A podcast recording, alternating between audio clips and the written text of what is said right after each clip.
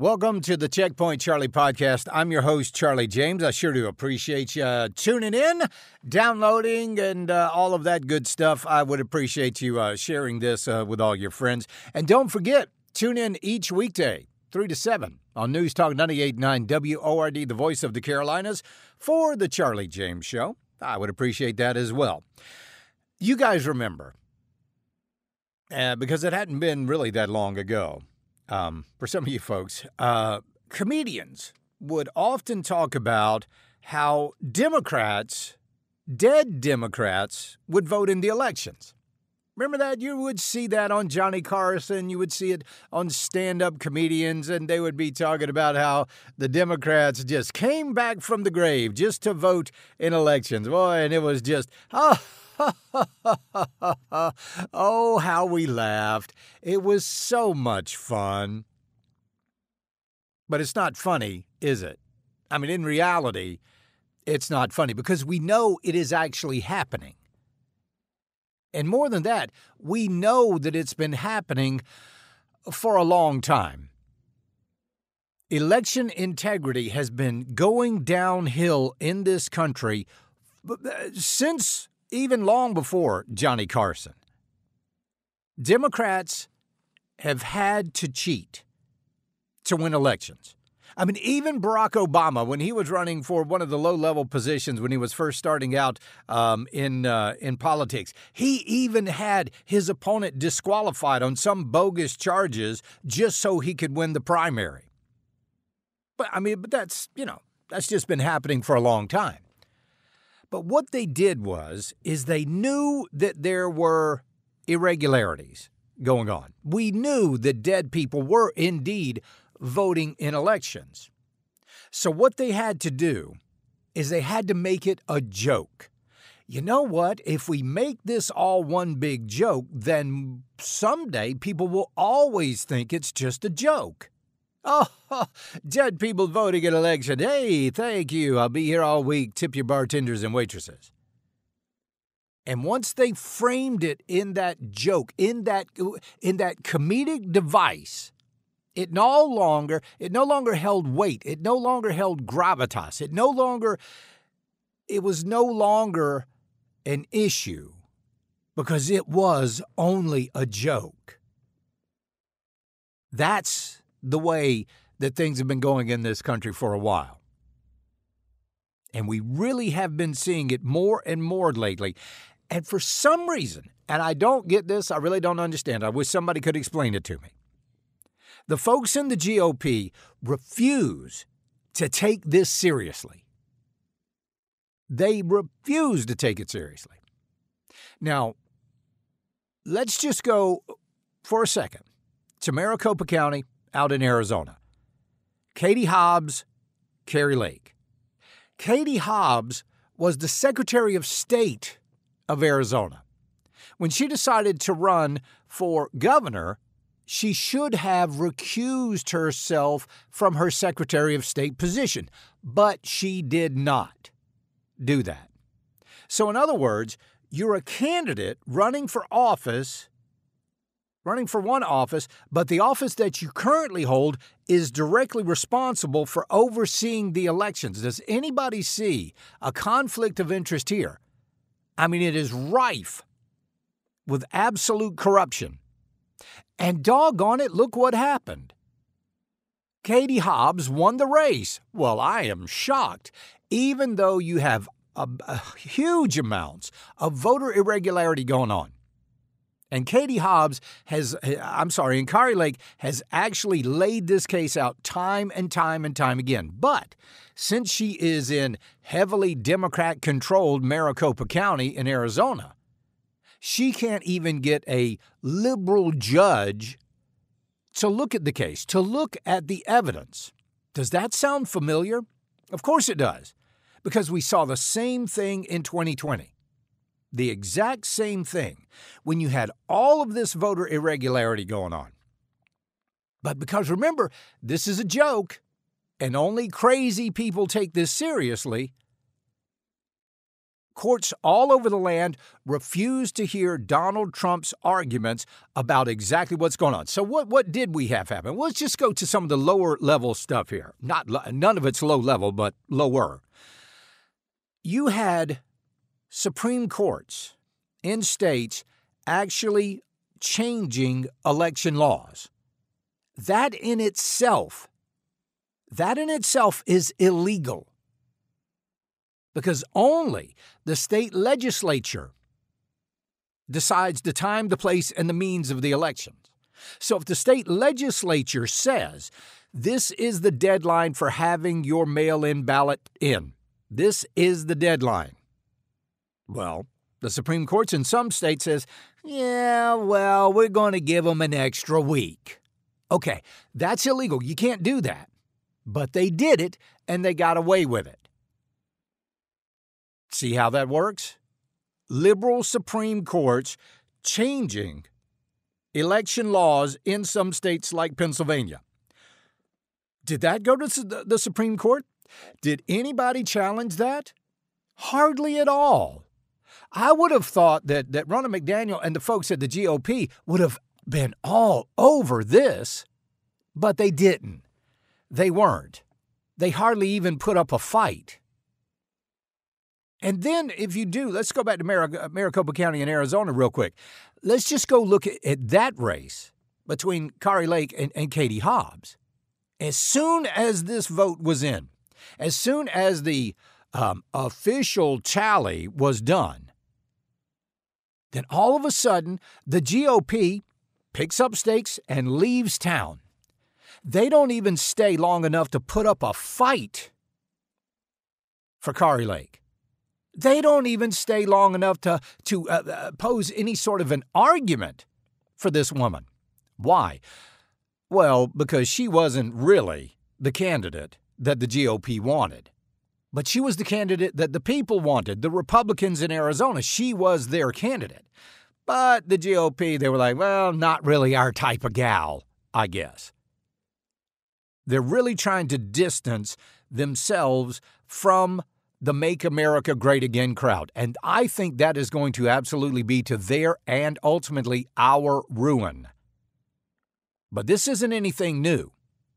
I mean, if you just look at how Mitch McConnell withheld funds from Senate candidates all over the country Georgia with Herschel Walker, you got Masters out in Arizona. Every state where Democrats spent more money than Republicans, the Democrats won that Senate seat. Did that have to happen? No, not at all. Mitch McConnell could have opened the purse strings and actively, openly, and vehemently supported these candidates, but he didn't because these candidates were not going to support him for House minority le- or, or Senate minority leader. And since Mitch McConnell's ultimate goal is to stay in power no matter the cost. He allowed candidates like Herschel Walker and Masters to flounder. But in states where he did open the purse strings, the Republicans won. The Republicans that were going to support Mitch McConnell. Yeah, it's happening all over. The fact that the GOP, a lot of people in the GOP, are actually alienating some of their base by not supporting some of these claims of, of voter irregularity, that's driving a lot of people to ask the question why vote? Just about every day on my radio show, I'll receive a text message or a, a phone call that says, Charlie, why should I even vote? When I can't be when I can't be assured that my vote is going to count, why should I even bother? If there are people out there that aren't going to look into voter irregularity, if there are people out there that are going to be completely okay with losing a race just so they can stay in power, why should I vote? Does my vote even count anymore? And I'll be honest with you, I understand what they're saying. I completely understand that mindset. When you sit back and you look at what happened in Maricopa County, you look what happened in Pennsylvania, you look what happened in Georgia, Fulton County, Georgia, Fulton County, Georgia. They had, and I don't know what the record is for dead people voting, but we came really, really close to that. It is an absolute nightmare what is going on in our country as far as elections are concerned. In Georgia, you've got whistleblower evidence uh, that can all be corroborated, by the way, that can all be um, uh, confirmed with an audit. 42,000 people voted more than once. 1,500 people voted even though they were dead. 19,000 non residents voted. There were 8,000 fake addresses, 15,000 vacant addresses, and 4,000 non citizens voted. Even some people voting before they were even old enough to actually vote. All totaled, about 219,500 illegal votes in the state of Georgia alone. Where's Where's the GOP? Where is the GOP on this? I mean, is does, with all of this, does anybody blame Donald Trump for calling Raffensperger in Georgia saying, hey, man, we got to have 22,000 votes here? What are you doing? You're allowing all of these votes to count. You guys got to get on the ball. But no, for that phone call, just like the Ukrainian phone call, Donald Trump is going to be charged by Fannie Willis, Fannie, Big Fannie Willis, in, in, in Fulton County on election fraud. Imagine that. Donald Trump being tried for election fraud. Isn't that ironic? You want to talk about real action? And let's just put the votes aside for a second. And I, I do this on the show on occasion. Let's just assume. Now, remember, I don't believe this, but let's just kind of play devil's advocate here for a minute. All right. Let's say that all 81 million votes that Joe Biden got were legitimate. Every single one of them was on the up and up. We still have 51 intelligence agents, 51, that signed a letter saying that the Hunter Biden laptop story was Russian disinformation. Then we found out that the FBI and other agencies went to social media sites warning them about Russian disinformation. And then we've also got these, and we've even got the, the White House involved in this, actually censoring conservative points of view on social media. All of that, in my book, is cheating. So when I say the election was stolen, when I say the Democrats cheated, that is undeniable. That's what the, the Mueller report showed. That's what the Durham report showed. That's what Mark Zuckerberg over at Facebook testified to. Our intelligence community interfered in the 2020 election. Well, we can go back even four years before that. They interfered also in the 2016 election because they knew the Steele dossier was bogus. They knew there was no Russian collusion with Donald Trump but they allowed the, they allowed this story to continue. They didn't go to social media sites. They didn't go to the network and go, yeah, you know, this whole Russian collusion thing's a bunch of BS. You guys might not want to go. They, no, they didn't do any of that. They allowed people to go to jail during this investigation. You see why Jeff Sessions should not have stepped down? There was nothing there. Thanks, Jeff. Good job. There was absolutely nothing there. And now they're trying to do it again. So we've got the intelligence community interfering in 2016, the intelligence community interfering in 2020, and now the intelligence community is going to once again interfere in the 2024 election, and they're in the middle of that right now by giving Hunter Biden this unbelievable plea deal with, with, with David Weiss. And now Merrick Garland has appointed David Weiss as special counsel to the Hunter Biden case? Give me a break. Where is the RNC? Where is Ronna McDaniel? Where are all of these people who could stand up and should be screaming from the rooftops?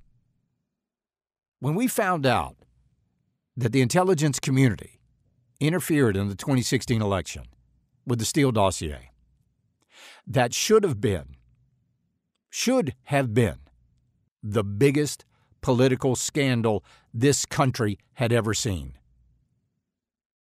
But it's not. That seems to be that seems to have gone by the wayside. Nobody cares about that anymore. Because why? Because it was Donald Trump. And everybody, including the Democrats, the RINOs, the never Trumpers, the anti MAGA crowd, it doesn't matter what happens to Donald Trump. It's not going to matter until they try to do it to a candidate that they really like. You know, but that's never going to happen because the candidates they like are more than willing to bend over backwards to help the Democrats.